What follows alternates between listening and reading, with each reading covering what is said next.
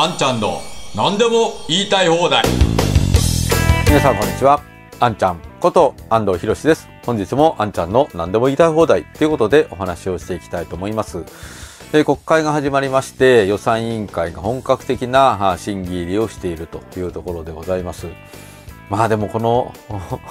審議を見ていてああやっぱり日本の野党って本当にダメなんだなって改めて思いましたね。あの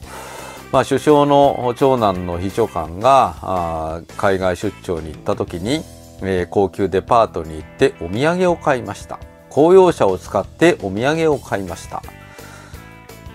いや別にだからなんなんという話ですね。でこれを追求していくほど日本の国の状態って平和なんでしょうか？国民生活は、えー、もうものすごくみんな安心して暮らせる状況で、えー、その首相の秘書官長男の秘書官けしからんということで時間を潰していられるほど余裕のある状況なんでしょうか？あすごいあの相変わらず日本の野党っていうのは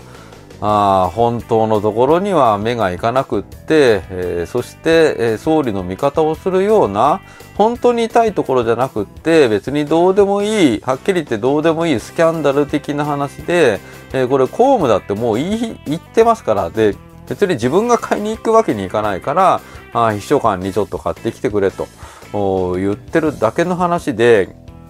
えー、それをこう繰り返し繰り返しいろんな人が質問する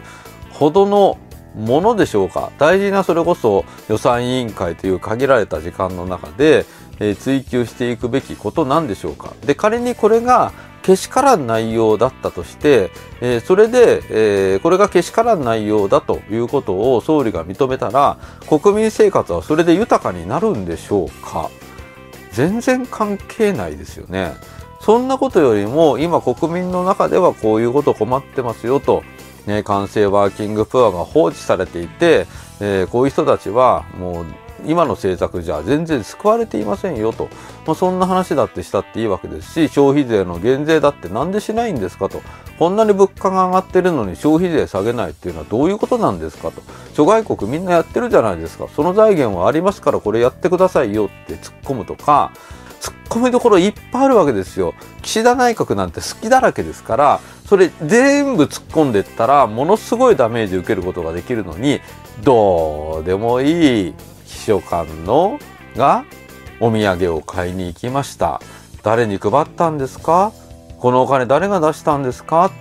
そんなこと聞いてどうするんですか？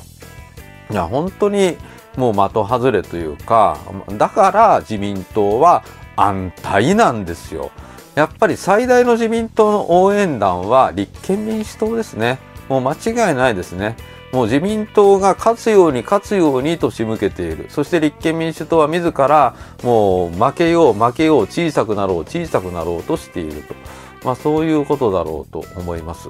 まあ、児童手当の所得制限の話は、まあ、自民党がかつては所得制限を入れろとばらまきは許さないみたいなことを散々言っていましたから、まあ、それはちょっとぐらいやってもいいと思いますけれどもそれももうやめて一回やったらもう十分です。もう次行きましょう次。ね、本当に大事な話いっぱいあるわけですからそこに行かなければもうやっぱり立憲民主党は存在意義がないしこんな質問をやって私は首相の秘書官があ海外に行って首相のお土産を公用車を使って行ってることが許せないという質問をしてきたんですよって地元で 国政報告会で喋ってみんなよくやったって言うと思ってるんですかね？とんでもないですね。そんなことやったって私の生活一つも良くなんないんだけどあなた何やってんの？そんな仕事をやってもらいたいために私たちあんたに投票したんじゃないよと。そうやって責められるんじゃないでしょうかね。